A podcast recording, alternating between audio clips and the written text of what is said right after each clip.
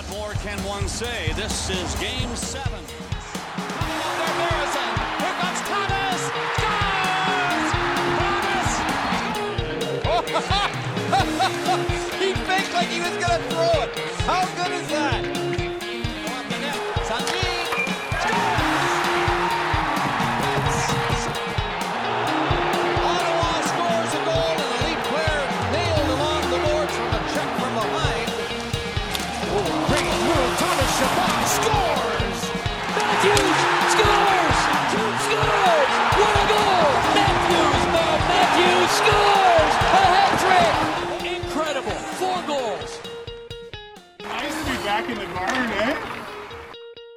Hello, everyone. Welcome back to a bit of an earlier edition of the Little Hockey Podcast. As always, I'm Keegan here with my brother Jordan. Say hi, Jordan. Hey, friends. Before we get started, please remember to rate and review us on Apple Podcasts. That's always appreciated. And you can find the podcast anywhere where you find podcasts. So either where you're listening to it now or Apple Pod, Spotify, Google Podcasts, wherever. Um, so we're going to do a bit of a shorter intro today. We had a, a great interview and a great chat with the guys from the Centennial podcast. Now, if you remember them, we had them on back in October to talk about the 2020 NHL rookie draft. Great guys, really, really insightful, definitely smarter than us and funnier than us as well. So we had uh, Matt, Matt, and Bennett on. Um, we had them for about 30 minutes or so, so it'll be a nice interview there. Uh, and we used them, or we asked them rather, to come on and talk about their opinions on Canada's team. Now, we had uh, Jack Bailey on last week to give his opinion and his side of the conversation as a Leafs fan. And now all three of these guys are Sens fans. So we've had a bit of a more recent playoff rivalry with Montreal. Not exactly current, but it it, it was in the, within the last 10 years. Uh, as well as because Ottawa was not eliminated by Montreal, I, I wanted to know if these guys had a different opinion than Jack might have. And I was really fascinated with some of the answers that these guys gave. So it'll be an awesome interview. We hope you enjoy. And after the interview, you'll be hearing from Jordan and I again as we go through our own Seattle expansion draft as if we were uh, the ones choosing them. So, with all that out of the way, please enjoy the interview.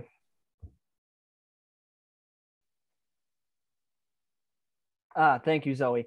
Um, so, hello everyone. Welcome to our very, very special interview here with the guys from the guys from the Centennial. Once again, we have Matt. Say hi, Matt. Yo, what's up, everybody? And we got other Matt, aka Jimothy. How you doing, other Matt? I'm fantastic. I uh, shed the name Jimothy, Okay, you but uh, I'm glad to be here. Always, I love it. And Bennett, how are you doing? I'm doing great. Thanks for having us, guys. Oh, thanks for coming on. You guys are our first guest and now our first repeat guest, so we always appreciate that. Uh, so one thing that I've uh, really gotten into over the last little while, and especially during the Stanley Cup playoffs, was all the talk around the idea of Canadians cheering for a Canadian team in the playoffs solely because they're from Canada. Now, I have my own thoughts on this. Um, I've been uh, kind of sliding into everyone's DMs to ask their thoughts. So I slid into your guys, and I'm really curious to hear your thoughts. So that is our main discussion here today. So, Bennett, I'm going to start with you. Do you agree with the idea of cheering for a Canadian team in the playoffs solely because they are the final Canadian team? Well, uh, before I start here, uh, point of clarification. Uh, do you allow profanity or is this a family podcast? Uh, no, but swear as much as you want. We drop F bombs all the time. All right. Fuck every fucking inch of this idea. Uh, I absolutely hate the idea of like Canada's team, you know, aggressive quotation marks. Uh, I hated it even when it was us in 2017, you know, when we made it to the conference finals, we took the Pens to game seven, you know, Justin Trudeau, you know, was all like, oh, I'm a Habs fan, but, you know, I'm cheering for Ottawa. It's like, no, you're not. Fuck off. Like, it's, uh, yeah, it's, I mean, I feel like, I don't want to like gatekeep or anything, be like real fans, uh, but it's like, I feel like, you know, the people who are here like day in, day out cheering for one team all year long, don't care if other people support their team or not. And then for the people who just, you know, jump on the bandwagon of whatever Canadian team is remaining, um, you know, are not like uh like they're not like they're not permanent fans or anything, you know. So it's just like, you know, there are people who are casual hockey fans, and that's fine. You don't have to be like a serious hockey fan to enjoy the sport.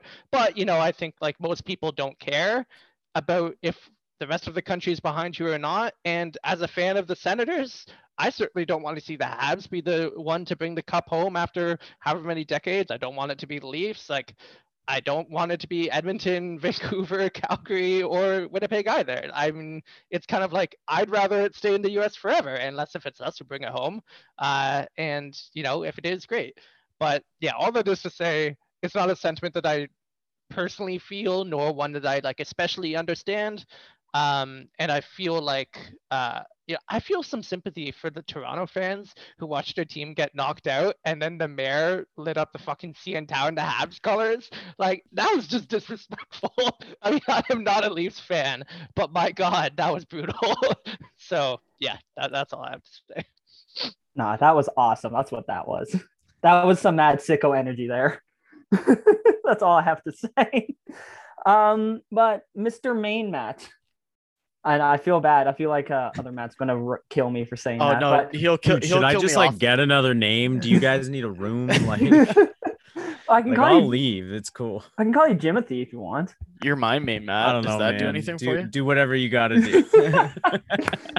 All right, so Matt, here I got this. Matt M. There you go. Uh, there we go.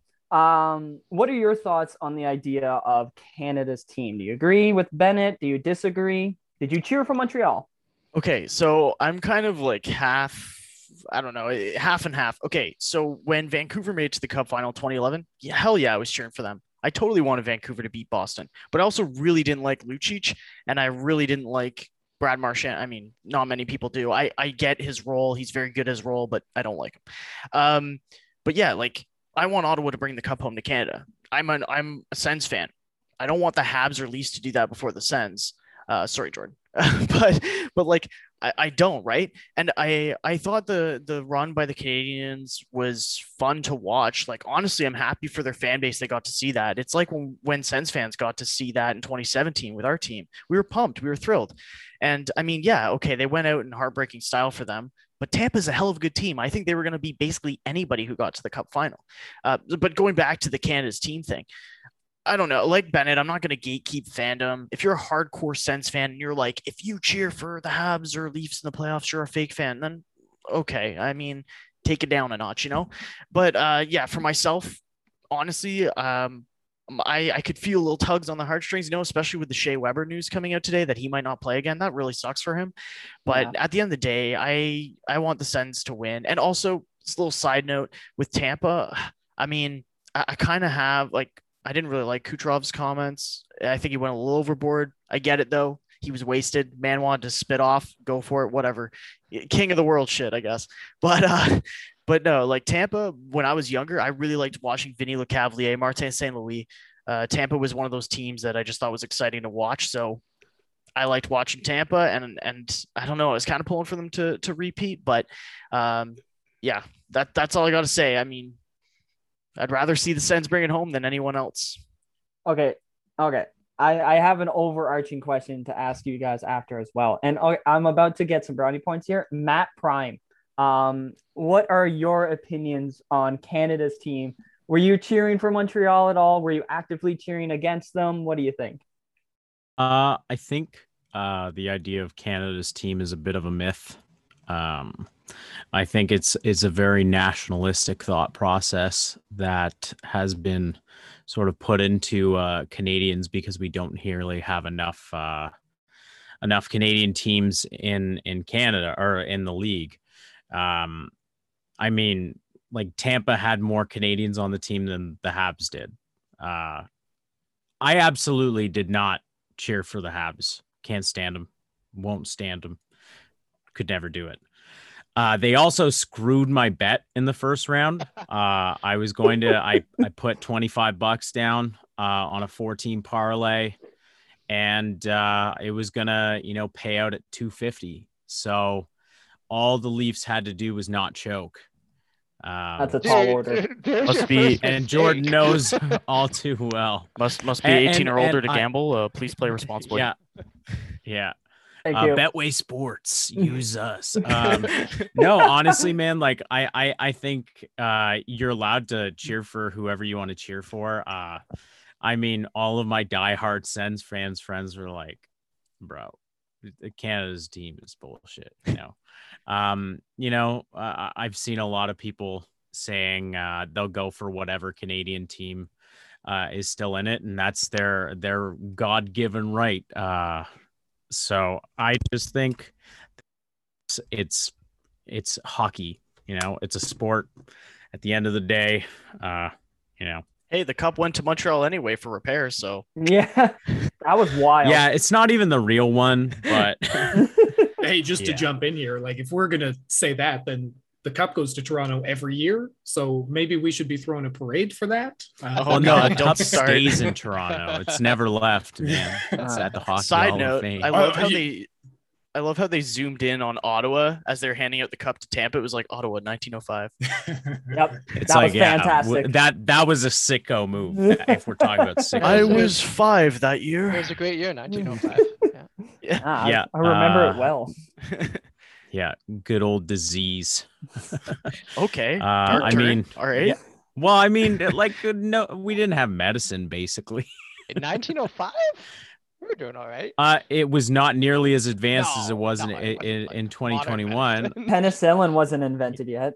That's fair. That's Yeah, so uh, eat me, Bennett. As someone allergic to penicillin, Yeah, so that all- doesn't do anything for me. You're like triggered. Um, yeah, all this to say, uh, yeah, uh, you know, uh, uh, like cheer for who you're gonna cheer for, but I think it's absolute bullshit. Like trying to cheer for a Canadian team just because they're Canadian. Did you guys know anyone that was cheering for Montreal solely because they were the last Canadian team? Like I, for me, it was our parent or specifically our mom. She used to be a Habs fan. She when she lived out in BC, and then when she came to Ottawa, the team obviously formed, and she became a Sens Yeah. fan. So she had a bit of uh, lingering allegiance. My dad or our dad, being a Leafs fan, obviously was cheering against them. But I was just wondering if you guys knew anyone specifically that was cheering for Montreal for that reason, and if you think you have an explanation as to why. And um, Matt Prime, we'll start with you. Uh, yeah, we, we need Yeah. names, full names, addresses, Yeah, and yeah. Uh, yeah, any Yeah. allergies that they might have, all that kind of stuff. Penicillin. Uh, yeah, no. F- I mean, full disclosure, I totally forgot you guys were brothers. I was like, why are you guys speaking in the plural? Um, Little No, hockey I- podcast, man. It's a pun. I, I I get like I I knew the name, but I was like, oh, it's a tiny little hockey. podcast. Oh my podcast. It is- god, Matt. Um, no, I, I honestly, man, like, I I don't know if I knew anybody that that did that, but i- if anybody would do that, it's definitely like our parents' generation. Yeah. Uh, because they're they're just kind of No allegiance. uh free f- yeah free thinking but then when it comes to like covid vaccines and wearing masks Oh, they're like wait hold on a second What's with um, I Matt think- and doing these like like medical stuff right now? I don't know. He's on something today. Disease I'll- and I- vaccines. I, was gonna. I'm gonna cut in here. Okay. So the yes the- please do the- matt malavich oh my god. The other reason why is probably because at that age, right, the Senators weren't around. So a Sure. lot of our parents were in that age group where it was like the Habs or Leafs. Really, if you're growing up in Eastern Ontario, that that's really what you had. Uh, so I don't know. My grandparents, though, um, on one of one side of my family, they both immigrated from the UK, and they're diehard Sens fans. And you know, they they went to the home opener back in '92, season tickets for years. Um, my grandma has a, a jersey signed by the entire Stanley Cup roster in 07. Uh, it's sick. It's mint, and I'm definitely um, one day going to own that and frame that baby up. But nice. all that to say, um, and, and respect on my my grandma. I don't, you know, that sounded kind of maybe morbid, but anyway, uh, all that to say, uh, they were actually cheering for the Habs. Uh, I'm not entirely sure what their reasoning was, um, but yeah, they're diehard Sens fans. In regular season, they despise the Habs, despise the Habs, despise the Leafs. But I think I don't know. I think they just got caught up in the story, and it, it's again kind of like what I was going back to earlier with the 2017 run for the Sens. Right? Nobody expected the Sens to get to the third round. Every Sens fan that year was living in the moment. Like I remember not knowing if the Sens, like when the Sens went up 2 0 against Rangers, I was thrilled. When the Rangers tied the series, I'm like, man, I don't know how this is going to go. But I enjoyed every single game because I didn't know when the run would end.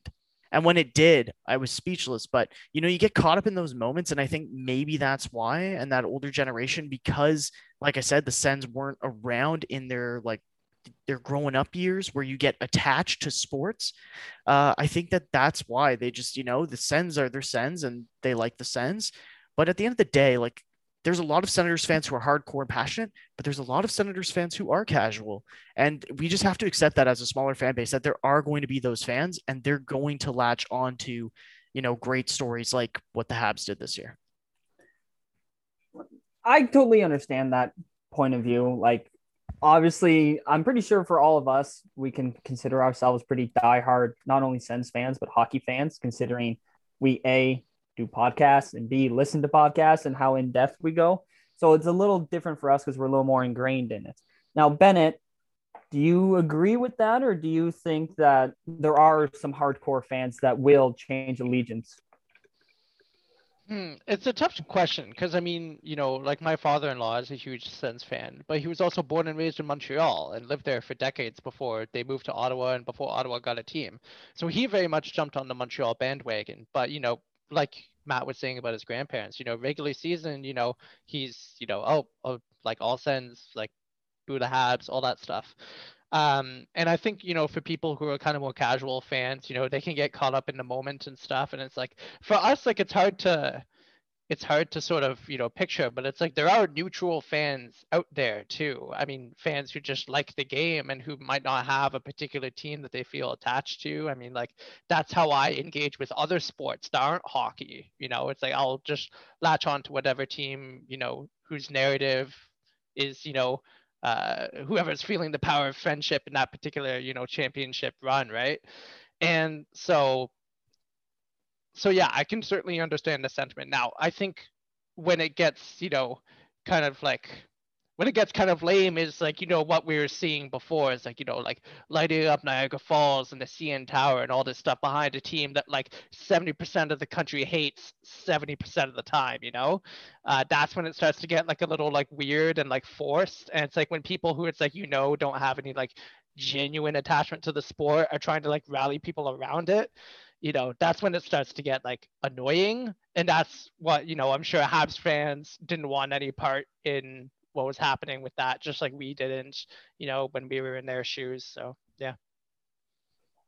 Ah, that's fair. I definitely am in the mindset that Canada's team is more so a media driven thing. Mm-hmm. So those who are just turning on Sports Center to throw in the background, they're the ones who will be like, "Oh yeah, you know, bring the cup home to Canada. It doesn't matter where." Whereas everyone else with hardcore allegiances are like, "Yeah, fuck that. No, bring the bring the cup to us, yeah. not to Canada, to us. And one thing I always love pointing out is the technical home of the Stanley Cup is Ottawa because it was made here. Mm-hmm. So that's why it should be brought here before anywhere yeah. else. Ooh, mic drop. Yeah.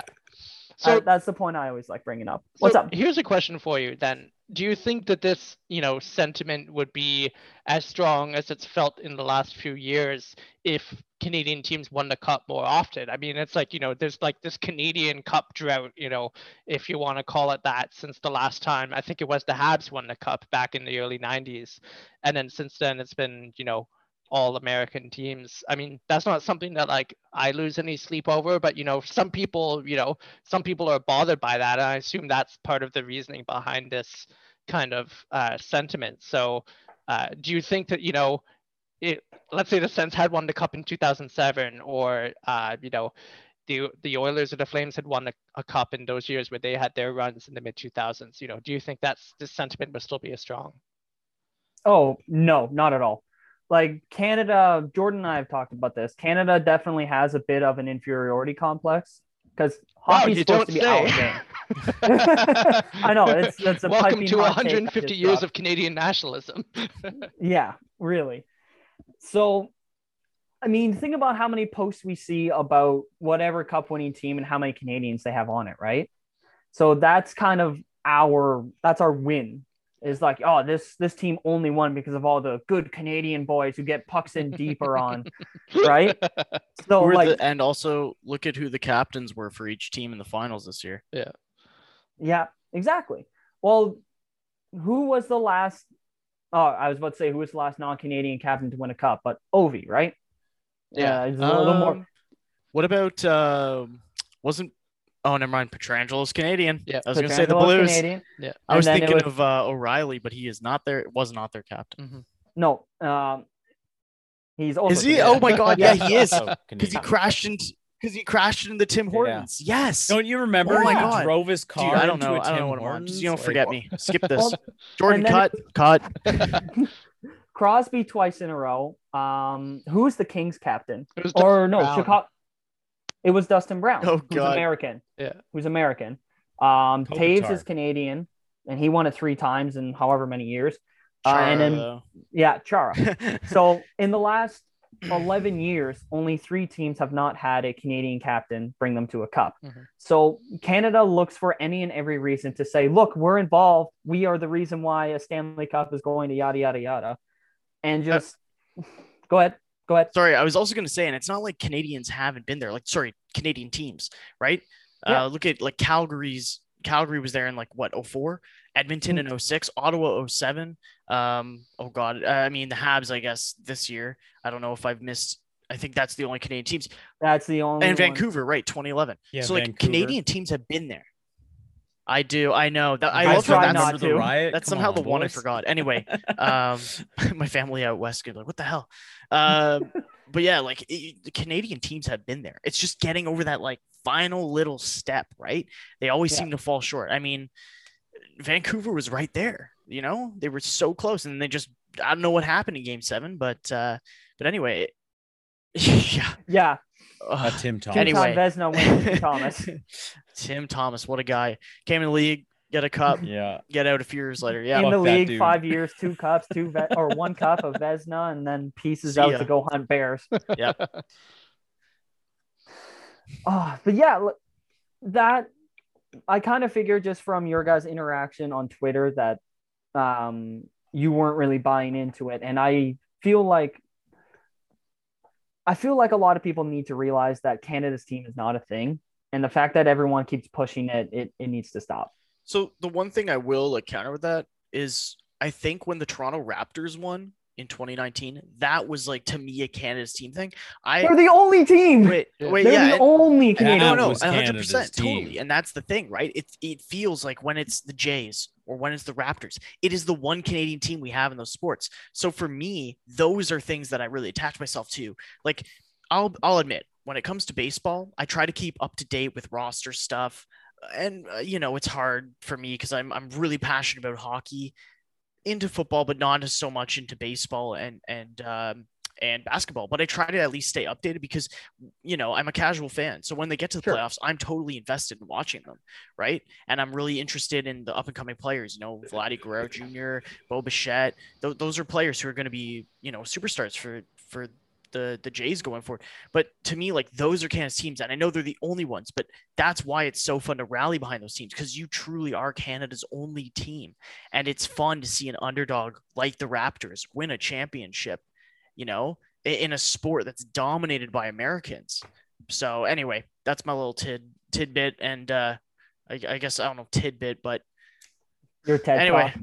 this is where you this is where you like segue me out of the screen and go to somebody else. Oh yeah, we don't have too much time left because Zoom does limit what we have here. So No let's worries. quickly let's cl- quickly hit on the uh, major sense news that happened this week, and that is obviously the controversial Pierre McGuire hiring. Now, I have not really followed Pierre McGuire since he went to NBC. I know a lot of people have some strong opinions on him.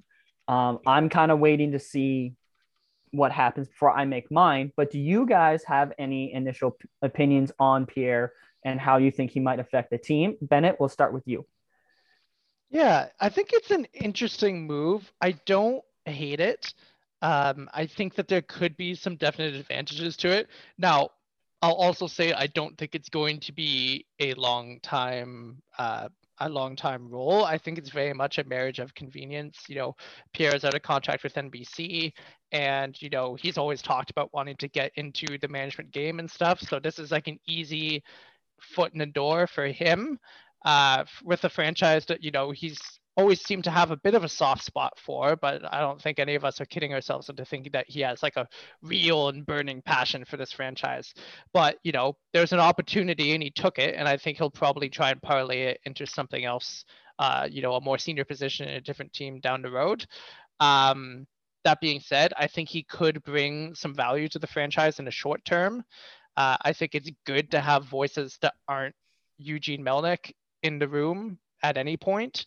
Uh, and you know, for for most of us, you know, the model that we know is that you know you have a GM and you have Melnyk, and that's basically the only voices of consequence in the organization, except when it comes to things like you know prospects and player development, where you have the scouting staff involved. But yeah, so I think it'll be good to have another voice in there. I think he could bring a lot on the communications side as well. Uh, Ian Mendes touched on this in his write up in the Athletic, where he said that uh, you know uh, the the organization has fallen flat in its communication strategy several times, quite hilariously at times, as we've all seen.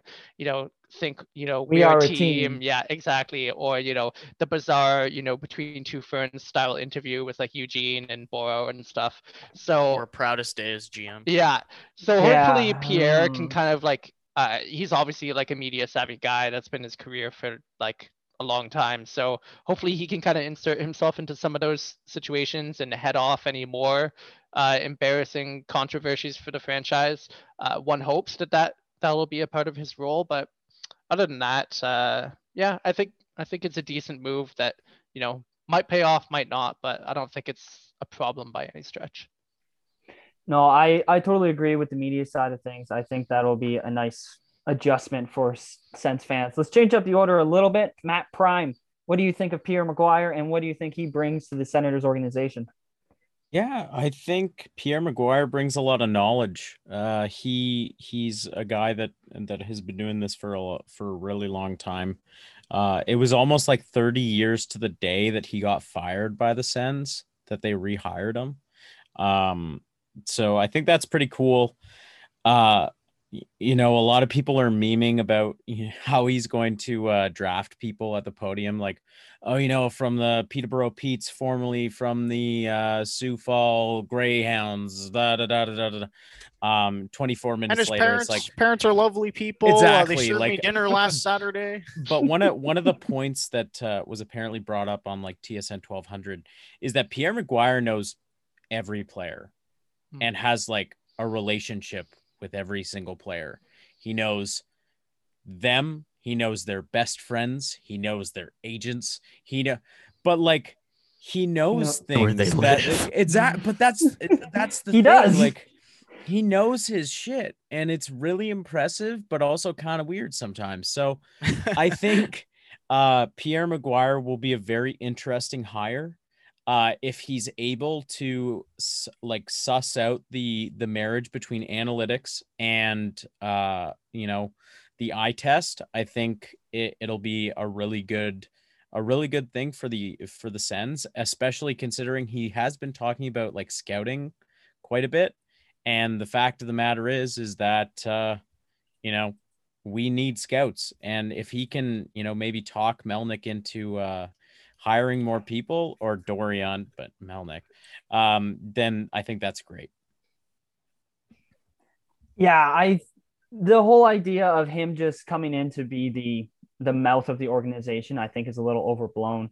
Him having a genuine other voice and being a bird on Dorion's shoulder might actually be pretty beneficial. Um, Matt, end us off here. What are your thoughts on Pierre McGuire? Okay, so I hate to kind of sound like a parrot. I mean, with the last, you know, Canada's team segment, we all kind of had the same opinion, and here again we are. Um, I, I he's was trash he's trash he's bald Yeah. bastard Fire him! hate this guy. Dude thinks his bald head is so shiny. I don't care what wax he uses. Uh, no, anyway, uh, no. In all seriousness, I I get the mixed reactions on NBC. His commentary was, uh, from what I've heard, pretty awful. Now, the thing Controversial. It, well, sometimes I guess I don't, I'm not sure anything recently, but um, anyways, he's on TSN's local radio for Ottawa every morning. Well, okay, up until he got hired, I should say, but every morning, right? Uh, I think they were saying on the radio, him and JR, one of the morning hosts for TSN 1200, have had like 4,000 interviews together. Now, I've been listening to TSN 1200 a, a lot of mornings over the last few years. And, um, you know, I, I, think, Bennett, you were probably saying it that you don't know what his actual passion level, like burning passion, is for the team. But whenever you heard him talk about Ottawa's prospects, he was always extremely excited. And, and it seemed like he genuinely thought that this team was headed in a, the right direction. And when Melnyk reached out to him, he seemed like there was no hesitation to be like, you know what, this might be a good gig. And, you know, Bennett, maybe you're right. Maybe it's a stepping stone for him getting a job with, I don't know, like the Wild. I mean, they might have a management shakeup with whatever their cap structure is going to be in the next few years. But, you know, there's going to be teams who may take him on because that. But yeah, he's got a hell of a ton of knowledge. And I've seen some people say like he's a dusty encyclopedia. Oh, fine. I mean, have that opinion. That's totally cool. But this guy does know his shit. And he is between the benches on so many games. He covered every round of the playoffs. He knows which players work their asses off, which players don't. I think he will definitely help the pro scouting side for the Senators. Now, will he have a huge influence in amateur scouting? I hope not. I think Trent Mann has a good thing going with the with the guys in the the war room there. Um, I don't want him to really dip too much into that. But pro scouting side, Pierre Dorion has really failed ultimately to to target and acquire effective veterans this team could use. Look at okay, I you know, and Gudbranson, great guy, but Gudbranson, step on. Uh, I mean, Galchenyuk, you could consider like a, a, veteran. He's been in the league since he was like a rookie. But you know, they they bring in these guys who bring nothing to the team, Paquette, and and they're gone in the first month, right? He traded well, not first month, but he basically traded them all. He got rid of them. yeah, like like honestly though, like look at our pro pro scouting, and um, so I, I I don't know. I'm not trying to go on a huge ramble, but I think Pierre McGuire will help the pro scouting side of things. Is he the best hockey hire that the Senators could have found out there to really, you know, uh, bring experience and like strong experience with good results and a good record? Okay, maybe he's not that guy, but I don't think Ottawa can attract that talent right now. I just don't think they can. You know, uh, Jim Rutherford was out of a job. I was like, you know, I could see the guy. He has, I believe, he has ties to the Ottawa area. I was like, man, I could definitely see the Sens reaching out to him, but no, they couldn't. Right? Like, or they didn't, or he didn't want to go. Like, it's just it didn't work out. So Pierre McGuire is what we get. Let's just hope things like I mean, as a Sens fan, I just wanted to be like this 200 IQ galaxy brain genius. You know, if the Senators win the cup next year on the back of like Jimmy Stu and I don't know, like frig man, bring in like Patrick Maroon so you can get four cups in a row. Like, let's just go. let's just run with it, see what happens. If if we are somehow a bottom feeder team for another two years, fine. It didn't work out, whatever. But I don't think that'll be the case. And that's my rant. Thanks for coming to my TED Talk. I'm out. Oh, it throws off the headphones and everything. I respect the commitment. I'm surprised he didn't throw in sign Dougie Hamilton. Like that's kind Yeah, of Damn disappointing, it, but Sign Dougie Hamilton 2021. so he- here guys i've got a, a question for you then is anybody concerned about there's been some chatter about this was potentially the senators hiring pierre dorion's replacement so Yes. is anybody Yes. concerned or Yes. hopeful yeah Yes. you think that that's a possibility matt yeah, it's very scary. I uh, I for one do, did you, do not- you think that do you think pierre mcguire is the gm of the ottawa senators at this time next year Uh, I mean, I'd really like to hear Bennett's point, but no, I think Dorion's kind of uh like I think Dorion's been doing a good job, and I like I said this to somebody.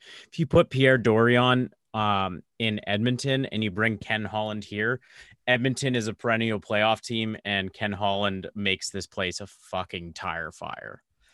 We'll Bennett, sign Abdul for like seven years or whatever. Say your point. I got to hear what you had to say.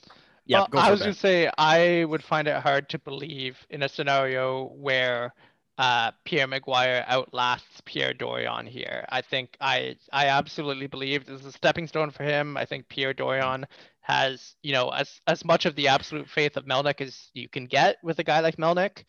And he knows how to handle. He knows how to handle him. He knows how to color within the lines. And I think that uh, unless if you know I think it would take a lot for Dorion to lose his job. I think it would take, you know, another two or three seasons of being utterly uncompetitive and not challenging for playoff spots at all for him to get the sack. Whereas, you know, I think uh, I think McGuire is going to have a shorter leash, and I think that you know he himself is going to be looking for the exit signs after a season or two, and I think that Dorion, uh, you know, wants to be here longer than that, and I think he has more runway th- than that with, uh, you know, within the organization. And Matt, and Matt M, just uh, quickly, we're short on time here. Um, your thought, Pierre McGuire, GM this time next year? No rants. No, no, yeah, no rant. Sorry. Uh, yeah, quick. Uh, I don't know. Maybe it's possible. Dorion's been a yes man for Melnyk for a while. You know, I'm, I'm not really sure what the relationship is right now. The one thing I'll say is that Dorion's response to media wasn't too bad for him. And he said something along the lines of if you're always worrying about the next guy take your job, you're going to be making bad moves for the hockey club. And he doesn't want to do that. He wants to focus on the team this year and go from there. And that's what I think they should do. Awesome. Well, thank you guys so much for coming on, having this chat with us. Um, do you guys have anything coming up? Uh, you want anything? You want to plug anything? Anything like that? Feel free. You've got uh, 40 seconds. Um, okay, maybe. Uh, honestly, I haven't even talked to Bennett or Matt about this, but I think we're gonna live stream us chilling, talking about the draft. If none of them join me, I'll do it solo on the on the front lines, and uh, and yeah, um, we're gonna hopefully chill and yeah. Dude, I'm gonna be drunk at a cottage. okay, so Matt will not be with me. Maybe I, I will. I will be. Who knows? Solo. Let's go. well, that's great. Thank you guys so much for uh, sharing your time with us and all of your uh, your insight here. Thank you guys so much. And again, these these were the guys from the Centennial podcast. No, thanks, thanks to you guys. On, Thank you guys. Thanks, you guys, guys, are awesome. So Great hosts. Let's go. It was a blast. Cheers, guys. Awesome. Take care. You guys. Take care. All right we hope you guys enjoyed that interview. Uh, Jordan and I had a lot of fun talking to those guys like we usually do. And uh, the amount of nicknames that we get for other Matt is just an ever growing list, isn't it? Eh? It is, yeah. But uh, those guys are so, so great to keep coming on our show. It's awesome. It, it's always a ton of fun talking hockey with them, uh, even though they do take shots at me for being the only Leafs fan in the virtual room. But, uh, no, it it's great. It's it's awesome that they uh, that they're so willing to share their time with us and their knowledge and uh, yeah, it's it's just great. So if you haven't checked their podcast out, just uh, like Keegan said earlier, go if you're listening to ours, you can find theirs on the same platform, the Centennial Podcast. Yeah, they have Twitter, they have Instagram, they have a Discord. Um, like those guys are so connected and they're so um, attentive to all their social medias. If you reach out to them, like those guys respond within like 20, 30 minutes because they just love interacting with fans. Go check them out. They're great guys. They deserve all the love. Yeah. So, uh, all that being said, we are going to get going here on our uh, expansion draft preview. We're recording this Tuesday night. So, we are 25 hours away from the expansion draft kicking off. Uh, Keegan, let's get cracking. I hate you so much. I hate you so much. uh, just for that, I'm making you start because that's just that's brutal. You didn't like Let's Get Cracking? No, I didn't like it when the Kraken used it. I'm not gonna like it when you used it either. Oh, no, you're right. It's like it's it's, such... it's it's it's only the second easiest thing to go to, right? The first one is release the Kraken, but I can't do yeah. the the Davy the Jones. Uh, yeah, no, it, it's not Liam Neeson, isn't it? Uh, it's uh Bill Nye. No, no, no. Liam Neeson in um uh, oh, Clash of the oh, Titans. I thought yeah. Release the Kraken. Yeah, that's right. He does have a weird voice in that too. I was thinking um Bill Nighy from uh, Pirates of the Caribbean, but I don't even think he says release the Kraken in that, does he? There just is a Kraken.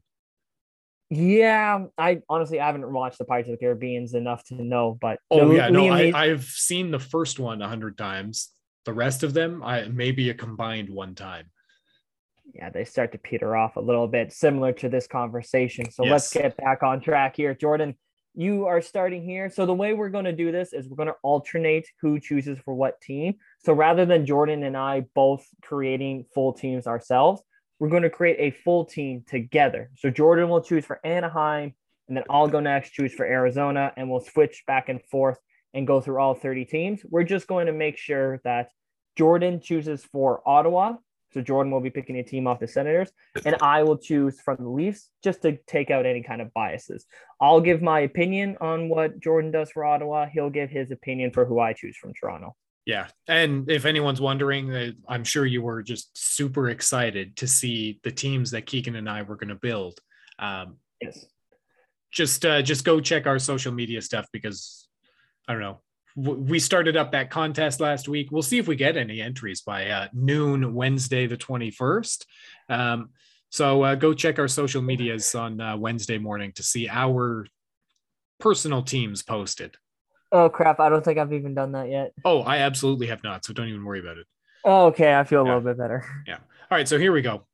With the first pick in the 2021 expansion draft, the Seattle Kraken are pleased to select from the Anaheim Ducks defenseman Haydn Fleury. Ooh, really? Yeah, just uh, you know, it, he's marked down as playing both sides on defense. He's 25, signed through the end of next season, and then he expires as an RFA. 1.3 million dollar cap hit. Yeah, like he's he's he's he's a decent depth defender, right? Like, I, I if uh you know if, if somebody else that they pick or they acquire between now and the start of the season outplays him or at any point, you know, it's it's not going to be that difficult to find somebody to trade him to and get a piece for. Like I said, he's young, 25. Um, he's a good player. It's just uh, you know he got squeezed out of Carolina. They were worried about him getting picked, so they sent him to Anaheim, and then they they exposed him. So Yeah. Yeah. That that is not who I would have picked, but whatever. oh, okay. Well, then just tell me who you would have. I would have gone for uh, either Danton Heinen or if I wanted to do an older player for a bit of that uh, good old veteran leadership, I would have gone Adam Henrique. There aren't Oof. very Henrique is way too expensive. he is, but Like at, at this point, you you've got to save your your big ticket salary for guys who are worth it. exactly, and you're picking from the Anaheim Ducks. You're like, you want to pick the top player from one of the shittiest teams in the league. Like, I guess like go for a young guy that's got some upside on a low cap hit with not a ton of uh, term left on it. All right, I guess that's fair. But moving on, uh, we'll, I will be picking. So with this second pick in the Oh, you know what we've forgotten to do every single pick? We've What? forgotten to congratulate the Stanley Cup Stanley champions, Cup Tampa Bay. Lightning. We've forgotten to thank the host city for their all of their uh, hospitality, and what we've forgotten city? we've forgotten to uh, shout out our um, watch parties out in whatever uh, bars and whatnot. I'm just joking. We don't need to. say- we don't need to do the whole shebang here. That was just a bit for the first one. All right. So looking at Arizona's list, and there aren't really many, if any. Wait, excuse me? Oh, when did Frederik Gauthier join the Arizona Coyotes? Uh, last off season. Oh, Jesus. Well, um, in order to not drag this out anymore, I'm gonna go with. No, he's too expensive. I'm gonna go with uh, Tyler Pitlick. Okay. Haven't heard that one. He's 29 years old, right winger. He's really cheap at only 1.75 mil. Um, he's signed until the end of next year. Um, he's nothing special. I'm pretty sure he's been like a middle six guy for Arizona last year and this year. Um, I don't see him like being anything great with more ice time, but maybe he's a guy that if Seattle is faltering and not going to make playoffs next year, maybe he's someone you can trade to a contender for a later pick. You know? Yeah. Not the one I would have picked, but uh, okay, quick. Who would you have done?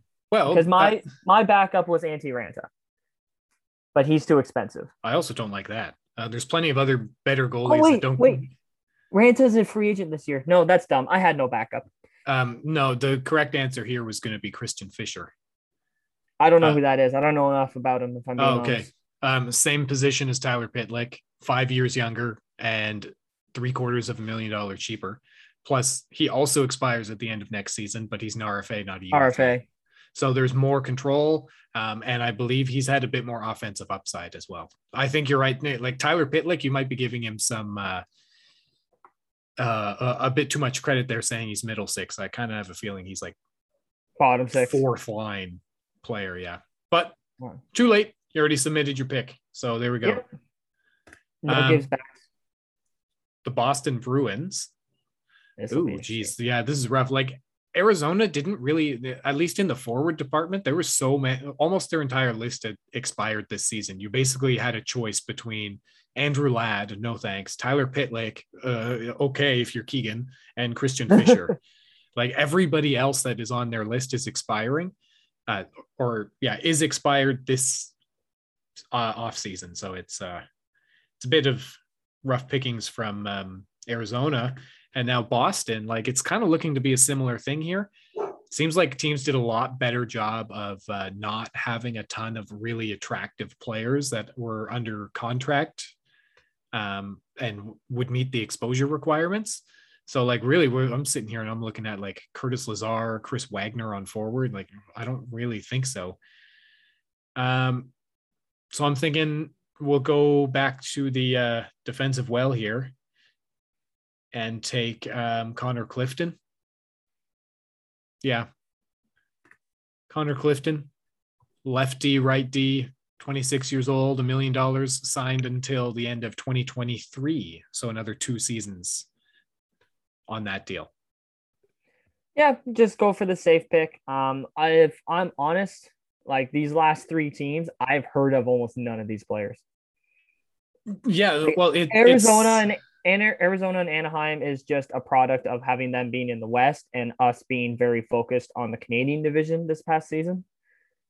I, I imagine so, yeah. But the other thing too is it's like you, you don't want to go and spend all of your money, especially the way we're doing this. We're doing it alphabetically, right? Like I, I don't think that Seattle is doing it that way.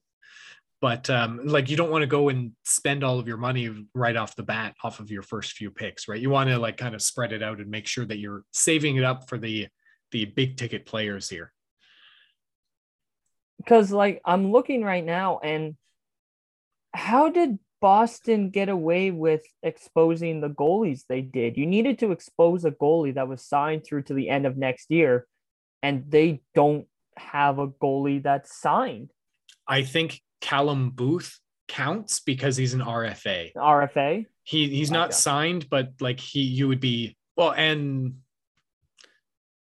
yeah, I'm not too sure. No, I I think that would be it. Is that he he's not He's an, an unrestricted free agent, so the team still ha- owns his rights, even if he's not um, under contract to them. Okay.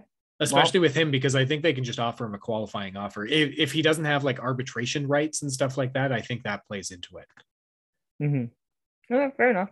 Yeah. So you're you're back up on the uh the clock here with the Buffalo Sabres. Good luck. All right. So I'm gonna take the highest cap hit, Jeff Skin. No, Oh, no, not. Christ. Absolutely not. Uh, that would be an interesting move. It'd be a very high risk gamble for Seattle to take Skinner. Because what if he? What if your top line has like Skinner and Tarasenko? I that don't think. Yeah, I don't think Jeff Skinner is playing on any team in the league's top line next season, That's fair. and that Also- includes the Buffalo Sabres. If he's with them, he's probably on the third line or lower. Yeah, like uh, Buffalo has no one that is really making me like salivate or anything like that. like honestly, that's going to be most teams. Where Yeah, most teams were probably picking bottom six players and like you know um fringe second pair defensemen and then a bunch of backup and AHL goalies. For the most part, that's what we're going to be doing. It's it's going to be the couple of teams where they actually have good players that we can get. That's going to be that's going to make the difference. Yeah. So like we'll probably get into those later. But like the other guys I'm looking at, there's no one really on defense. The only one that's signed is Colin Miller, who is not worth almost four million dollars anymore. And going back to forwards, I think I just got to go with uh, Zemgus Girgensson. Uh, Girgensons, I think that's how you pronounce it. Yeah. Um, he's a center. He's 27, signed for another two years. Uh, I don't love the pick, but I think his 2.2 million dollar cap hit for what he is is more acceptable than Colin Miller's. Uh, Cody Eakin is not ideal, though he is signed for a year less. But he's six Uh, or he's three three years older. Yeah. And Kyle Okposo and Jeff Skinner are just non-options. Yeah. Yeah, absolutely. Uh, I think Girgensons is probably one of the better options on the Sabres. Yeah. Like if he slots in at your third line center, that's probably too much to be paying for a third line center, but It's probably too much to be paying for him. yeah. Yeah. Like it- wherever he plays in your lineup. it's just rough to have to like it, it sucks that you have to take a player from a whole bunch of these teams because like Also, Uh, 2.2 million Buffalo? is 2.2 million is fine to pay for your third line center. It's just Jordan's used to a team where their centers, where their top two centers make a combined 23. I guess that's true. Yeah, like in context of of the Leafs, two point two um, for a third line center is probably too much. Like initially, I was thinking if Girgensons is your fourth line center, you're probably That's right. way too much for a fourth liner. But then that's what that's the issue, right? Yeah, for a third liner, that's not bad.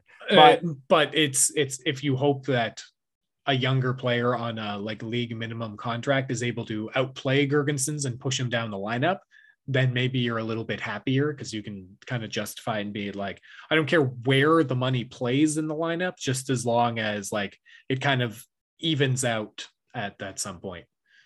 Fair enough. All right, Calgary. All right, Ooh, this one's interesting yeah.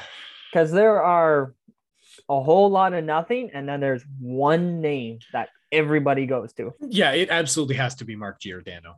It really does. it really does. Like he, he won a Norris Trophy a couple seasons ago, signed for one more season. He's 37, but one more year. Who cares?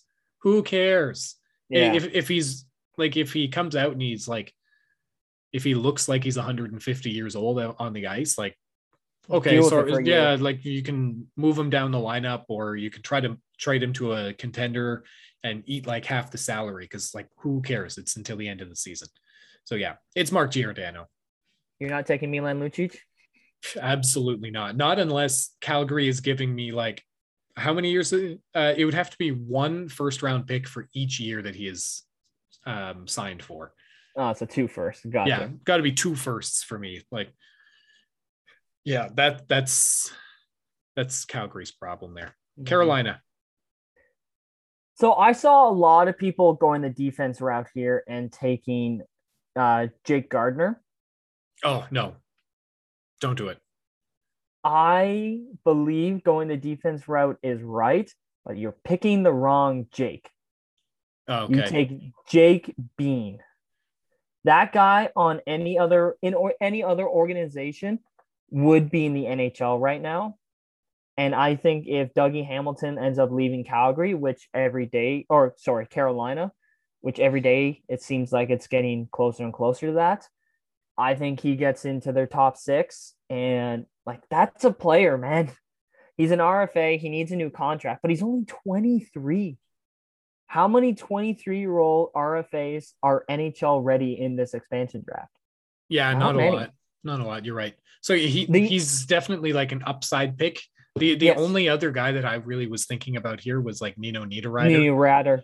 He's expensive though. It- that's that's kind of the thing, but it's also like he scored 20 goals this season. He this past season, This past season, he scored 20 goals. that's a, that's over a 30 goal pace. Yeah. So it's uh like And all it- it- he it's tough to give that up, but it's just he's not that kind of like value player on a on a contract that uh you'd be looking for. Um and you know, like it, it could just be the the kind of magic he's got in uh, Carolina that's helping him out. But yeah, he got 20 goals, 14 assists in 56 games this year with Carolina. like that's not bad, and that could add a. I know he's very like uh when it comes to the analytics and advanced stats, people uh that community loves him. Pardon me, but I don't know. I think Jake Bean, you can get him to two, maybe three year bridge deal, pretty low value AAV. And I think he could be like your bottom pairing, or depending on who else we take, he could even be second pairing left hand D. Yeah. But yeah, Jake Bean, that's who I'm going with from Carolina. All right. Uh, next up is Chicago. Um, oh man, Zach Smith, Zach Smith, Zach Smith. is Zach Smith even even He's a UFA. playing games? He played He's four four games. No, um, No, I don't even. I don't even think he meets the exposure requirement.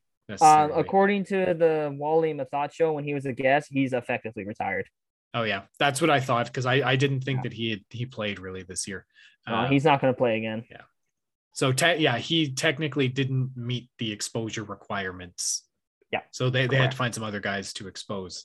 But um, man, That's Pretty a whole slim- lot of nothing right there. pretty slim pickings here. Yeah, I don't I don't want Brett Connolly for three and a half million a year. Zach Smith is effectively toast. Plus, he's an he's a UFA this offseason, anyways. Um, oh, Vinny Hinostroza, like that's a name I know, but That, that he's a UFA though. You can just sign him. like holy smokes, what Defense is interesting. Calvin DeHaan, but too expensive. Nikita Zadorov, I, I didn't realize he his last cap hit was 3.2 million. Like he's an Three point RF, two million. he's an RFA. I don't want I don't want any part of that. Like Three point two million dollars to get one or two highlight reel borderline illegal hits a year. man, like I'm kind of leaning towards Malcolm Subban here. Really, Yeah, like um the first goalie to play for two expansion teams in five years. yeah, I think Malcolm Subban's my pick here. Really, Like there there's just not a ton. there's so many other better goalies later. Yeah, but you there's no maximum limit on how many you can take. You just have to take at least three. And Yeah, if you but we need if you take like remember, you're also trying to build an AHL team here. sure, but your first goalie off the board is Malcolm Subban. Well, just because we're going alphabetically. Yeah, Malcolm Subban. Like no. Calvin DeHaan, take the local boy. Keep in mind, like you, you need three guys that have NHL experience in your crease because like remember what happened to Vegas in the first couple months of their first season? They went through like seven goalies. They were they injuries. Yes, they were- yeah, and they didn't have like the, the same pipeline that other NHL teams do because they had to call up a guy from the OHL on an emergency basis and play him in games. Any NHL team would if they had four injured goalies. Name your first four goalies and tell me what your fifth goalie has in NHL experience. Okay, again, like uh, I I get to count the guys. Like I get to count Frederik Andersen Sure, and, Da- and Dave Rittich. he never played for you. He did. He played a game in the regular season. Um, Not Jack- for you. yes, he did. When? He played a couple games in the regular season. Dave Rittich played a couple games in the regular season for the Leafs at the end of this year. Oh, you know who I was thinking of? I have no idea. David Ayres. Ah, yeah. Um, all right. So yeah, uh, Freddie, Jack Campbell, um, Dave Rittich, Michael Hutchinson, Joseph Woll. That might be it. Yeah, and Joseph Woll has one game Yeah. where he got lit up. Exactly. Just imagine imagine if the Leafs didn't have that depth. Most teams probably don't, but an I know, expansion, but- an expand, and again, this doesn't mean that Malcolm Subban's going to play for them, right? If they're Yes. if he's like the backup goalie in the AHL, and he become like some team in the regular season in the first month of the the season is like, oh my god, both of our NHL goalies went down. We need somebody that started games in the league before. Seattle can say, hey, we've got a guy and he's just taking up space on our minor league roster. Here you go. Give us like a seventh round pick for him or something. No, that was that. In my humble opinion, that's the absolute wrong pick. But all right. Sure. You're you're still winning with wrong wrong picks two to one. Yeah, yeah, whatever. Colorado. All right, moving on to Colorado. Um, this one was also a little tough. Um, I don't know too much on their hunt their goalies, uh, Hunter, Hunter Mizak, Mizak, and Jonas Mixa. Johan Miska. Mix Miska. Sure. Miska, Yeah. Uh, but a guy on forward that is very tempting is Joonas Donskoi. Okay. Like he's had, I believe, like I think he even got 20 goals this year, uh, on like 14 uh, minutes of average ice time. Uh, he's 29, so he's coming on to the end of his prime. Uh, he signed for next year and the year after. Like to me, he's another one of those guys where he could be great for your team with a bit of an expanded role. Uh, and then if you're playing like crap and you're missing the playoffs, that is a guy who has a very reasonable cap it that if you cut in half, a lot of contenders are going to be interested in that. And he might even get you like a second round pick. Yeah. Yeah. 17 goals in 51 games this season. Yeah. Like So. the only other guy I could see would be uh, JT Compher, and there's a very valid argument for him. He's three years younger, but I'm going to go with uh, Joonas Donskoi. All right. Um, Columbus Blue Jackets. Did you hear today the there were some rumors? I, th- I think it was Steve Dangle said that uh, he's heard some inside talk from Seattle that there is no chance, No they way. take no no way that they take Max Domi. So that which is kind of interesting because he Why? seemed like kind of a well, I I'm not sure. I don't think he got into why. Um, I wonder Hmm. if it's an attitude thing. who knows? It, it Also, it's, since when? it could Go just ahead. be a it's probably just a fit thing right like he doesn't play the style that they're looking for. Maybe he's bounced around too much. Who knows? Somebody in the front office has a grudge against him. Um, but yeah all that being said i'm going to go for Gabriel Carlsson 24 year old defenseman um, rfa in 2022 less than signed for less than a million dollars. Like there, there's a you know ahl like tweener guy, depth defenseman that uh, is young and uh, you know it's got some upside to uh, move up the lineup as um, you know he progresses and as he develops, and also as you know some of the other guys maybe in the lineup get uh, shipped out depending on how the team does next season. Yeah, I don't mind that pick at all. Um, I think for some of these teams where there's not a lot of great choices, you'll may see Seattle lean towards just get a young guy. Yeah, that would be my strategy. If there's not somebody Yeah. that just like jumps off the page at you as like that's who we need to take, then it's kind of like, okay, look around a little bit, see about some guys that are uh, younger, and maybe if there's a bunch of guys that play in the same position too. Um, they it could just be they're a young guy that's being pushed down the lineup because it's a franchise that has a uh, an overabundance of players in that spot, and he's just not getting the chances just because of the numbers as opposed to his play or his ability which is Yeah. what Vegas got out of guys like William Karlsson and Jonathan Marchessault, right? Yeah. Um, All right. so, So- you're yeah, you're up next with Dallas. I don't know if this one's going to be controversial. My gut is telling me to go for it. It might be helping out Dallas a lot, but I think it could pay off for Ve- uh, for Seattle. I'm taking Ben Bishop. Yeah, like it, Like honestly, it- it's it's between Bishop and um, Blake Comeau to me. Yeah, I was looking at Blake Comeau as well, but he's 35. You know, that's only one year older than Bishop, which I keep forgetting Ben Bishop's 34. Yeah, But- it, t- it took him a while to get to the NHL. Well, like I remember him in Ottawa, and I was like, oh, yeah, he was a great goal. He's like, yeah, but that was in the sh- lockout season eight years ago.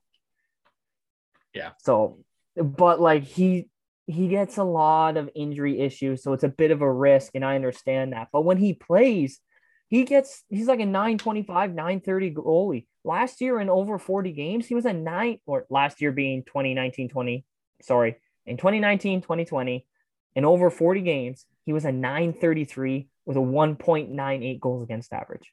Yeah, if he's healthy, he could be A Vezina very candidate. very valuable to them. It's just uh, they need to get they can't count on him right now being their starting goalie. Um, yeah. worst case scenario though like if if his contract is insured and they're not worried about paying him out to not play like it means you can be a cap team and then put him on LTIR and you can spend some more money. And he's only got two years left on his contract, so Yeah. it's not like it's too bad. I would also really go for Jamie Oleksiak in free agency. Yeah, it kind of depends on what our uh, our defense, What you're looking for. well and what the defense looks at like after we're done here. Fair Um, enough. Detroit, oh boy, another black hole of suck here. it um, really is. Ooh. Um, just looking through and some names that are kind of jumping out here, like Vlad Namestnikov, not a bad I- idea. I was looking at that. Yeah. I think the kind of consensus pick from most people is Troy Stecher. Stecher. Um, I'd kind of be interested about Evgeny Svechnikov. 24 years old, has never really stuck with the, the Red Wings. Maybe in a different situation with some better players would uh, help him out and, and get his career back on track. But, um, you know, like, I don't like we we don't have a guy on our roster right now that is a straight up uh, right defender. So I'm just going to go Troy Stecher here. I'm not too sure if you're keeping track of our defense and forwards, but we are a very defense heavy team right now. Oh yeah, I'm doing this right on um, cap friendly here. So our, Yeah. our- we've got six defenders right now. All right. Oh, you. I'm just realizing that I have Edmonton now. Yeah, you have Edmonton. Oh boy. Yeah, this is a pretty deep black hole of suck right here. Like A there whole, is, a whole bunch more guys that are not signed for next season. Um, or are Kyle Turris. oh yeah, or they Neal. are Kyle Turris, and you don't want them. Yeah, and, and you especially don't want James Neal. Two more years on that. God, garbage. like I see, I look at goalies and I see Alex Stalock, which to me would be my preferred Malcolm Subban. But since you took Subban, I don't want to take up another goalie spot with Stalock. Yeah, well, So- uh, especially because Subban is way younger than Stalock. Stalock's 33. Yeah, I know, but I just I'm not a fan of Malcolm Subban. It's just a personal gripe. So what I'm going to do, similar to Ben Bishop, is hope this guy is healthy, and if he's not, then use him as LTIR release. And I'm going with Oscar Klefbom. Okay, yeah. Good defender. Yeah, it's it's really just the health issue If that's yeah, holding if it he's back. healthy, because he he may not ever play again. And that was some of the talk, yeah. But in that case, like there's two years left on his deal. So again, it it you can use you can be creative with a contract like that if he's not going to play. You stick him on LTIR or You trade know, him to it- a team looking to I, abuse LTIR. yeah, you trade him to the Leafs. Exactly. I mean, I wasn't going to say it, but All right, next up is the uh, Florida Panthers, and this is an if you don't one. say, I was to say, if you don't say the obvious one here, I'm going to hit you. yeah, it's so easy. It's Anton Stralman, right? I'm going to fucking no, it's Chris Driedger. Yeah. It's definitely Chris Driedger. Chris Driedger is our backup slash Ben Bishop insurance plan right here. He could very well be the starting goalie for Seattle. Absolutely, yeah. I, I can definitely see a world in which Chris Driedger is starting the majority of their games next season. I will say I don't know if that's a good thing for Seattle or not. My gut Yeah. tells me it's probably not.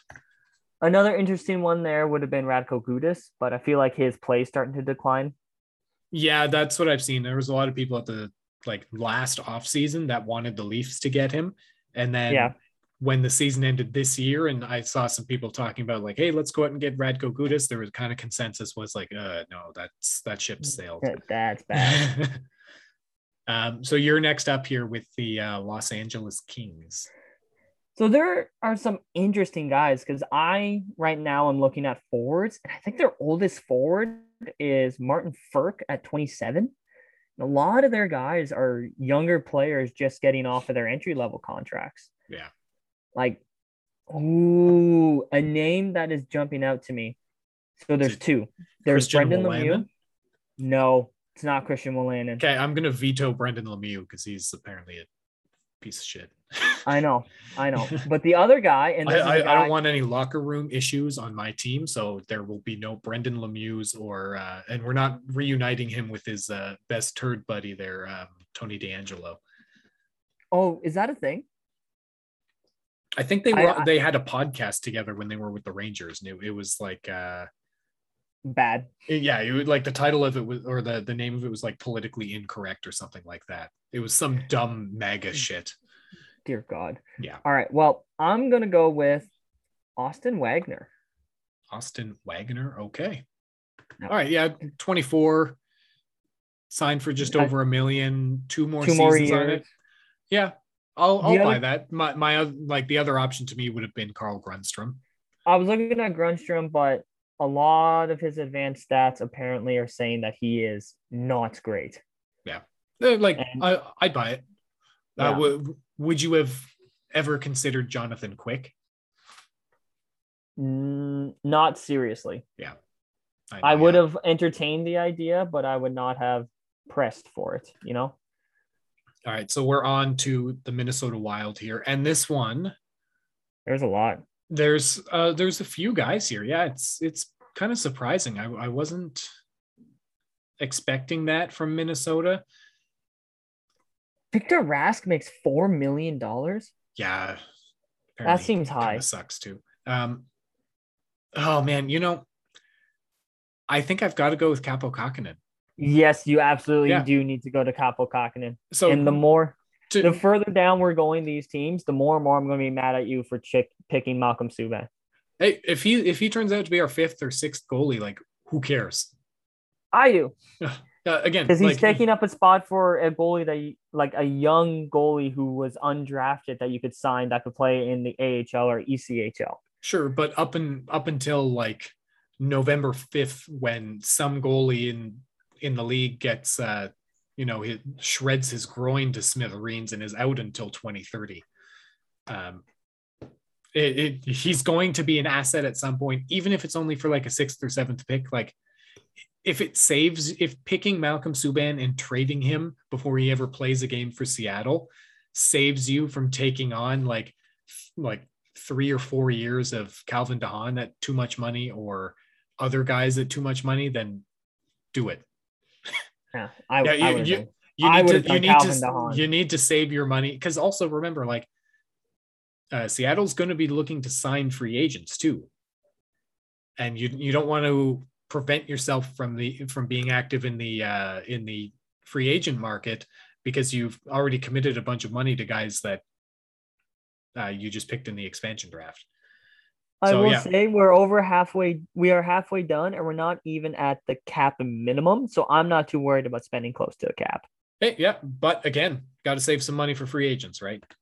Yeah, and we're doing that well. Uh, Yeah. on so Montreal Montreal. here, are we picking our fifth goalie, Keegan?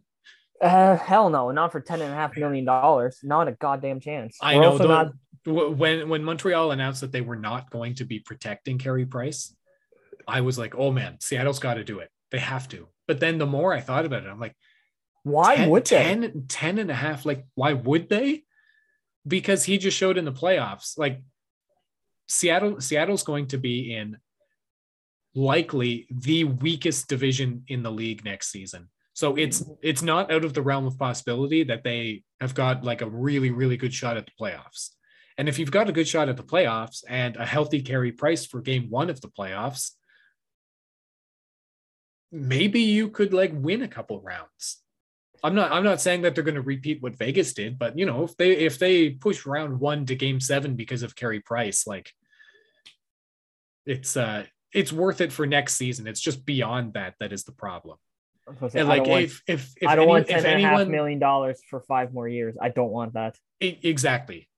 So the the people that are saying I don't want Carey Price because I don't know if he's going to be healthy next season, they have it backwards. It's I don't want Carey Price because I don't know if he's going to be healthy or good for years three, four, and five. Yeah. Like if Yeah. if he had two years left on his contract, it's a no brainer. You absolutely do it. But because Yeah. there's five years, it it ties your hands too much. So who are we picking from Montreal? Um, Jonathan Drouin. Yeah, I've heard some people talk about uh, Phillip Danault, like if they just sign He's him. a free agent. Well, no, Just But- sign him and sign him when he goes to free agency. You may have to pay a bit more, but now you get two assets. but you're also competing against everybody else. That that's kind of the issue, right? It, it's not like you, you don't want to pass over a guy and expect to sign him next week when free agency opens up, because that's not a guarantee to happen, right? Even if he says, "Yeah, like I, I agree to the, the terms of this contract, like I'll, I'll sign this deal," but then if another team offers him something better, then he he's like, "Well, you've got to match this, right?" So there, there's no guarantee if you're not just going to sign him for a contract by tomorrow night. Um, yeah. Uh, so I, I'm totally fine To me- taking Jonathan Drouin because like Yeah. he, he's going to be a good second line winger, maybe first line, depending on who else we pick. And he's only 26. Yeah. And And plus, Phillip Danault, like you were saying, it definitely seems like wants to go to free agency. Let him go. If you want, you can kick tires with him, but it sounds like he wants like six and a half, seven million dollars. yeah, too much for a guy that didn't score a playoff goal. But he is one of the best shutdown centers in the league, so that's Yeah, where but trying you- to argue his value. But Yeah, that value it's- is not as high as offensive production in the NHL. And it's hard to prove defensive value, even with Yes. all of the the analytical stats that we have now. It's still hard to prove defensive value. Whereas goals, very easy to prove. These are the ones I scored. Yeah. pay me for them. um, Fair enough. Nashville. All right, Nashville has a whole bunch of names, and I want none of them. I was gonna say, including Pekka Rinne, who has officially retired. Yes, that's right. Um, oh my God. Like, I want no part in Matt Duchene for another five years. I don't want Ryan Johansen for another four. Um, Colton Sisson, like, Colton Five- Sissons for five another years? five. holy smokes, what? Why? Why is Colton Sissons signed for five years? Like, do I take. Oh, Boro? You take Borowiecki? Honestly, yeah, I think I'm taking Mark Borowiecki. Yeah, that's who I was looking at too. And like, He's a good, for good locker room guy. Yeah, decent locker room guy, and I think he immediately be. Oh no, I forgot Mark Giordano. Um, our our two marks on defense are the oldest guys that we've got on the team so far. I think He Ben might and Ben even, Bishop. yeah. Like Borowiecki would be a guy that you bring in to just settle a room down and and maybe even again, if you're having a crappy season, you move him at the deadline for a contender at half his salary, so a million bucks. What contending team is not going to take Mark Mark Borowiecki for a million bucks? Yeah, like I I have no problems with Mark Borowiecki as a player, and I've I think that Even less as a person. Like that guy's yeah. an amazing human being. yeah by all by all accounts and by everything that he's shown publicly, yeah, like he had an A when he was with the Senators, right? I think he did he have I- one with Nashville? I, I don't think he had one with Nashville. He was injured a lot this past season. Um, so I think that's part of it. But um, yeah, like he doesn't need a letter on his jersey to be a leader, but it just kind of shows that when he was here in Ottawa, he had one. And then he went to Nashville and became a seemingly a big part of the leadership leadership group there. So good guy to have in the room. And you need guys like that. And his his on ice analytics and stuff, I don't think are so terrible that you need to avoid him at that price. He's a bottom pairing defenseman. Yeah, um, New Jersey. Ooh. Yeah. Like, there are a couple- more suck here. Like There are a couple young guys that are um a little tempting. Oh, sorry. I just I just out the corner of my eye saw uh Wedgewood in goalies and I just saw the wood and I'm like, did they expose Blackwood? oh And I would have jumped on that in a friggin' heartbeat. Um Andreas Johnsson is honestly pretty tempting. yeah, he had a terrible season. Terrible. Um, Absolutely terrible season. But like I, I did see something. with- he's a guy with 20 goal, 40 point potential. Like that that that, that would be like his best seasons. Probably closer to like a 15 goal, 35 point player who can play PP2 and PK2. But 3.4 mil isn't that bad. You get him for two more seasons. I think he's my guy. Like Yeah. the only the only other one I'm looking at is Will Butcher, but he's just gotten worse and worse every year.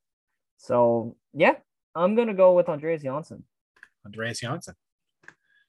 Okay, the Islanders. This is kind of fun.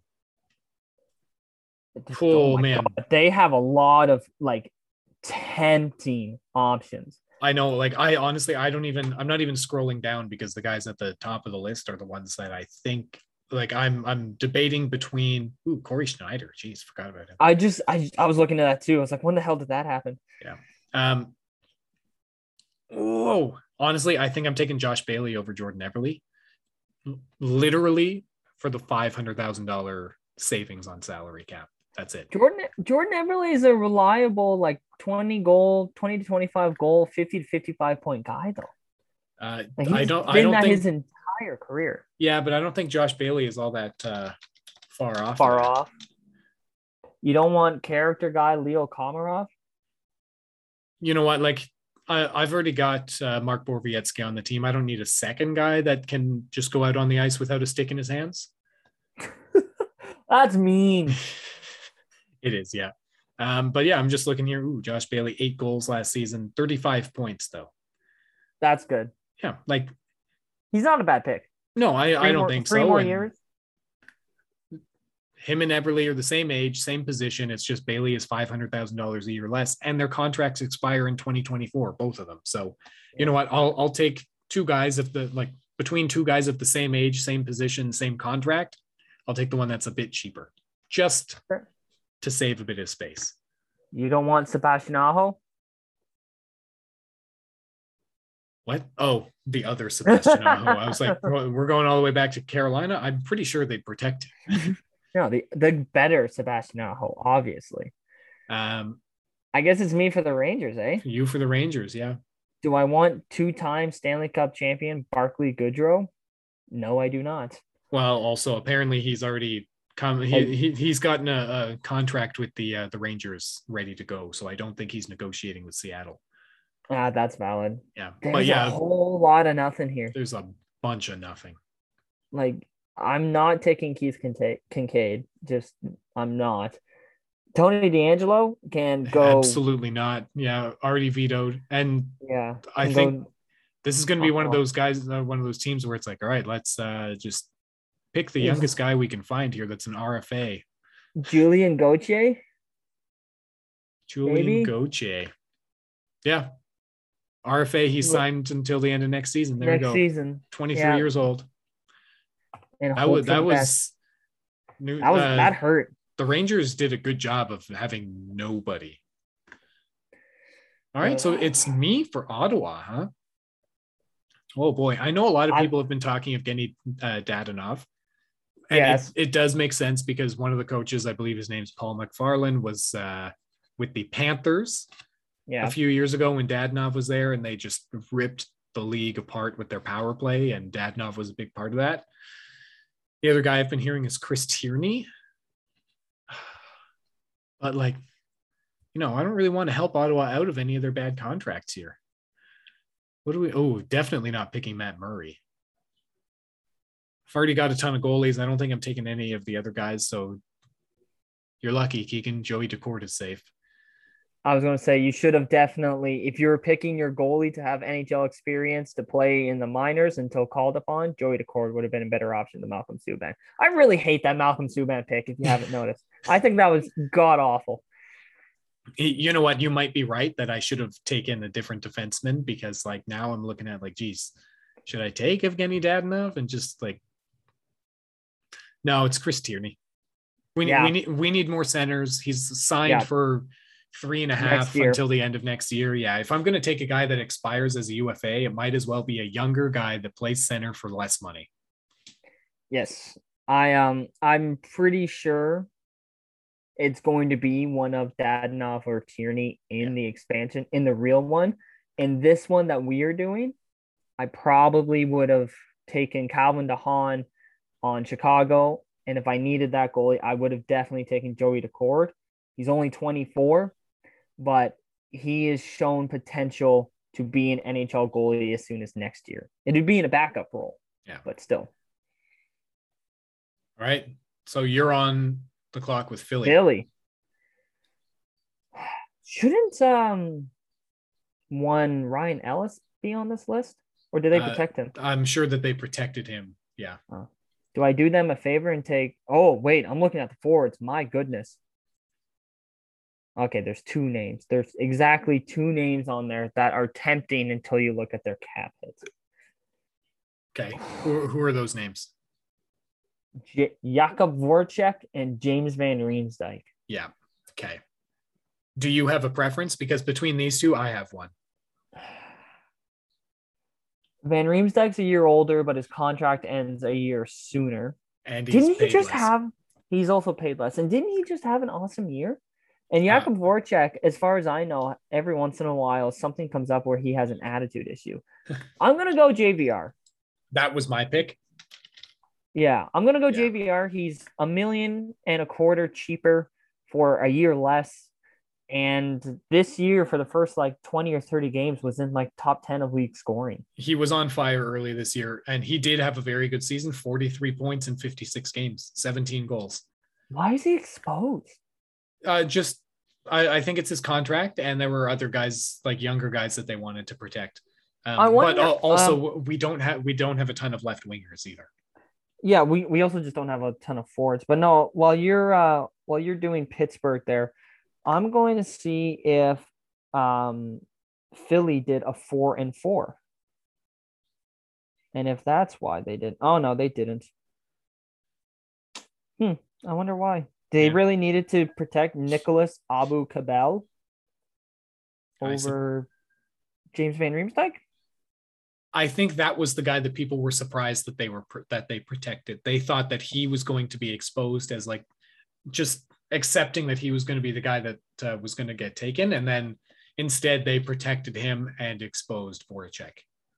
Okay, because like the other guys on here are like Couturier, Giroux, Kevin Hayes, Travis Konecny, Laughton, Oskar Lindblom. Like those all make sense. Yeah. Um, oh boy, not not a Pittsburgh. surprisingly not a lot from Pittsburgh here. Um, Casey DeSmith might be kind of interesting, but That'd be controversial. I yeah, that's right. Right, he has some stuff going on off the ice. I'm not 100 percent sure what's up with that. Um, I'm thinking I Zach Aston Reese. Yeah, Yeah, my Young understanding guy? he's he's like one of the better bottom six players in the league and signed for less than a million dollars until the end of 2022. So yeah, depth. Uh, he sorry, he's a left winger, not a center. I'm I mixing was up gonna say Zach. Zach Aston Reese, and he's signed for exactly a million dollars. Yeah. Yeah, no, I got my lines crossed up here on cap friendly. So yeah, we were taking Zach Aston Reese, who's a left winger, making a million dollars and expired this year. So everything but his name I said before was wrong. I think I may have gone with Jason Zucker there, Um, just to be controversial. San Jose. San Jose. Oh, my boy, Christian Jaros. Oh, that would be just. oh man, this is a whole bunch of nothing in here. Yeah, Ryan Donato is kind of interesting. Uh, he's only 25. He's an RFA. You might be able to get him for one year. Um, rest of them oh, can get Patrick Marleau. Um, I don't know any. I don't know any of these defensemen other than uh, Christian Jaros. I'm not taking Martin Jones. Yeah, you know what? Screw it. I'm going Ryan Donato. Okay, Ryan Donato. Those that's my thoughts on it. Ryan Donato, got it. Cool. Yeah. Yeah, I know. There's not a lot to go off of here, unless you want Patrick Marleau for that good old veteran leadership. No thanks. Um, okay. right, St. Louis, come on. it has to be right. It, It, it absolutely has to be. There, there's like Marco Scandella is a pretty good defenseman. Yeah, Vince Dunn, young, that's re- tempting. good defenseman. Like, but it, it's got to be Tarasenko. Like It, has, he, it has to be. It's it, it is a decent sized bet to take because you don't know what his health is going to be like, and because that is the entire reason why he wants out of St. Louis. That's like it, that's what makes it a big bet. But like, it's two years. It's it's just like the problem would be if Ben Bishop turns out to be injured and Tarasenko turns out to be injured and uh, JVR doesn't have as good of a season as we're expecting. Like, and Oscar that's- Klefbom is injured. Yeah, like that that gets to be the problem. Like we've kind of picked a bunch of guys that have question marks around them, but like uh, with Tarasenko, he's the only option. You you've got to take him. So we're taking Tarasenko. I wouldn't say the only one because Vince Dunn would. I would be very tempted with Vince Dunn. I think I would still go with Tarasenko ahead of him. If this I- if this Tarasenko stuff didn't happen, it would have been done. It was going to Absolutely. Yeah. Um, it did come out today. Doctor said that Tarasenko's shoulder will be 100% by the start of the season. Is that St. Louis doctors though? Because they No, said that, that the last three times too. That's Tarasenko's doctor. Ah, okay. Oh, you you get you get a fun one here with Tampa Bay. This is like This is the pick this is the an embarrassment of riches here. I can't believe that Tampa Bay has more good players exposed than every other team combined. like he, like just look at those forwards. Andre Palat, Yanni Gourde. Yanni Gourde makes 5.1. Yeah. Really? I did not know he made that much. Alex Killorn's interesting. I didn't realize Yanni Gourde was 29. Yeah, that too. I thought he was like 24, 25. Yeah. He signed for what? Four more years? Four more. But like, I'd be a little nervous to take Yanni Gourde because he plays. do it. Do no, it. do do it. We need we need more top Centers. end centers here, Keegan. We need a first or second line center. Yeah, I'm taking Yanni Gourde. Yeah, it's got it. It, it Yanni Gourde has to be it. Palat would be Palat would be all right. Tyler Johnson, no thank you. Yeah. Um, Alex Killorn, like probably a little bit too old now. Patrick Maroon, cheap deal, not a bad idea, but like it's Three be Yanni time, three time Stanley Cup champion. If you get Pat Maroon, you're winning the cup. or he's going to turn into dust. Uh, so you're going to pick twice in a row here because we're up to the Leafs. Yes. Yeah, and then I'll let you pick for two. Yeah. So are, are you going to uh, follow along with the with the fish in that leaked video today? No, You're going to No. break our hearts, aren't you? I'm going to take Jared McCann. Yeah. Fuck. That's a smart move. It made it made me so happy to see that uh, Alex Kerfoot was in that was the name that they pulled out of that fish in the video, but there's no guarantee that that's actually going to be what uh, what the pick is. Jared McCann this off this season just had a better offensive season. He's listed as a left winger on cap friendly, but I think he played center for Pittsburgh, or maybe he was um uh like an, an alternator, which is the same as Kerfoot, but he makes five million or five hundred thousand dollars less. He's younger. Sure, you got to re-sign him at the end of next year, but he's an RFA next year. Yeah.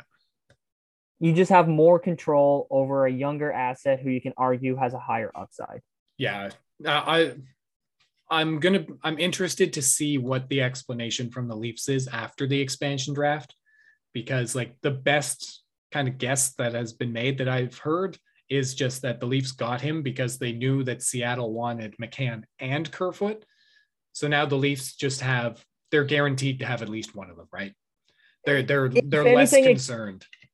If anything, the Leafs just guaranteed themselves that they'll have a third line center next year. Yeah, like the best case scenario, Seattle takes Alex Kerfoot and the Leafs have a younger upgrade at the position for less money. Worst case scenario, the Leafs have the exact same player that they had last year and didn't lose anyone off the roster. Yeah, they lost a prospect in a seventh round pick. Yeah. So, like I um the guy other guy I'd be tempted to take would be Dermott. Yeah, Dermott would be a pretty good one. Uh, surprisingly, we actually do need to take another defenseman, which um, let's see here. Who am I taking from? oh, uh, I did not think about that actually. from. Vancouver. Yeah, we- we're only at eight defensemen and we need one more, and we've only got three Oh, teams. we got one. We got one from Winnipeg. Don't you worry. Oh, okay. Oh, that's right. Yeah. Then um, I'm going to. I think I might pick another forward here. Who are the goalies? Ooh, Louis Holtby. Erickson. If I pick Braden Holtby, that is too many NHL goalies. Yeah, it's a lot of money wrapped in your goalies there. I think on in my opinion, our goalies are fine. We've got Driedger, we got Bishop, we got Subban. Who is our fourth one? Bishop. I already said Bishop. Bishop, Driedger, Subban, and one other. Can I, can I uh. Kaapo Kahkonen. Yeah, that's fine. I think grab forwards and with uh so I'll let you do Vancouver and Washington and I'll finish it off with uh Winnipeg. Vancouver sucks, man. There's nobody on here. I don't want any of these players. Can I decline? yeah. Can I? Yeah. Can I demand that Vancouver gives me a first round pick in lieu of a player? I'd much rather Well, I- have somebody in three years than today. Oh, Um, you don't you don't want. Jay Beagle or Anton Roussel or even better, you don't want Jake Virtanen? Uh, no, not with his off ice stuff. Thank you very much. No, you absolutely shouldn't. I kind of feel. Uh, oh my god, Jonah Gadjovich. I think that's kind of the consensus guy that is going to be taken. Twenty-two years Who- old. Who is this person? Uh, you, you know, he might just be a computer-generated player from like 2028 in uh, Mhm. franchise mode. But yeah, 22-year-old left winger expires next season. Yeah, we're going with uh, Jonah G. All right. Now you go again for Washington. Oh, okay. Do it. cool. Do it. Yeah, we're gonna sign Alex Ovechkin to a fifteen million dollar contract. Look at our cap hit right now. I know. Yeah, we've got we've got two million dollars left here. Um, we've got to take some more depth players. Maybe some uh, some guys that we can bury in the uh, AHL. Some prospects here, and nobody here. Uh, no, There's guy. Zdeno, Zdeno Chara. He's a free agent, is he not? Who are you he's talking about? UFA. Zdeno Chara. He's a, he's yeah. UFA. Okay, but who's the guy that we should take? Uh, 23 year old uh, uh, Axel Janssen Janssen. Fiala Willoughby. okay, I, we're, we're picking Axel J. yeah, Axel, Axel, Axel JF. Axel JF.